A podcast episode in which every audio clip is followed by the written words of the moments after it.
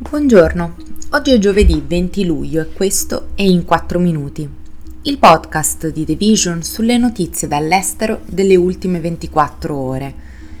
Parleremo dei bombardamenti russi sul porto ucraino di Odessa e delle proteste in Kenya contro l'aumento delle tasse. La Russia ha continuato la sua scellerata guerra in Ucraina attaccando il porto di Odessa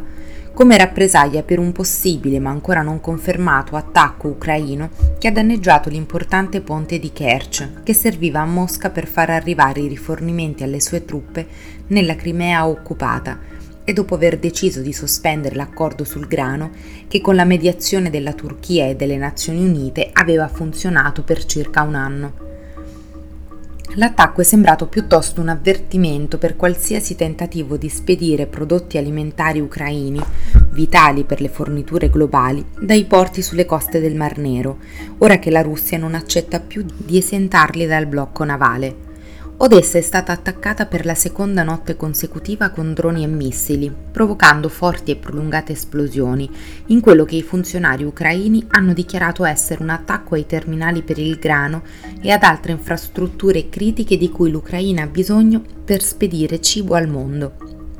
L'aeronautica ucraina ha dichiarato che si è trattato di uno dei più grandi assalti aerei sulla città che è anche il più grande porto del paese e che diverse ondate di missili e droni sono state lanciate contro altre città durante la notte tra martedì e mercoledì. Per il presidente Volodymyr Zelensky e altri funzionari ucraini, l'assalto è parte di uno sforzo russo per riprendere il blocco del Mar Nero come nei primi giorni della guerra.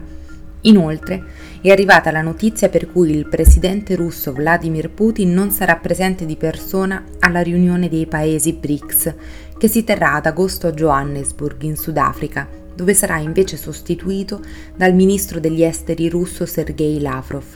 a causa del mandato di arresto emesso dalla Corte Penale Internazionale lo scorso marzo. I kenioti stanno portando avanti intense proteste per l'aumento delle tasse e dei prezzi nel paese, anche se i disordini sono stati limitati a poche aree.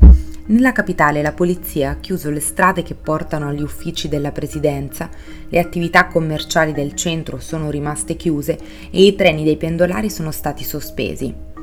I social media hanno mostrato proteste in diverse città, tra cui parti di Nairobi, la roccaforte dell'opposizione Kisumu, alcune città della Rift Valley e città costiere come Mombasa. I manifestanti hanno acceso falò e tentato di bloccare il traffico, dando vita a scontri con la polizia che ha risposto con gas lacrimogeni e talvolta con proiettili.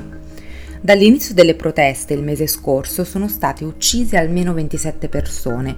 tutte colpite da proiettili tra cui due di gomma, secondo l'Independent Medical Legal Unit, un gruppo della società civile che segue le morti durante i disordini. Solo il 12 luglio 12 persone sono state uccise secondo questa fonte, lo stesso giorno in cui più di 50 studenti sono stati ricoverati in ospedale dopo che la polizia ha sparato lacrimogeni nella loro scuola.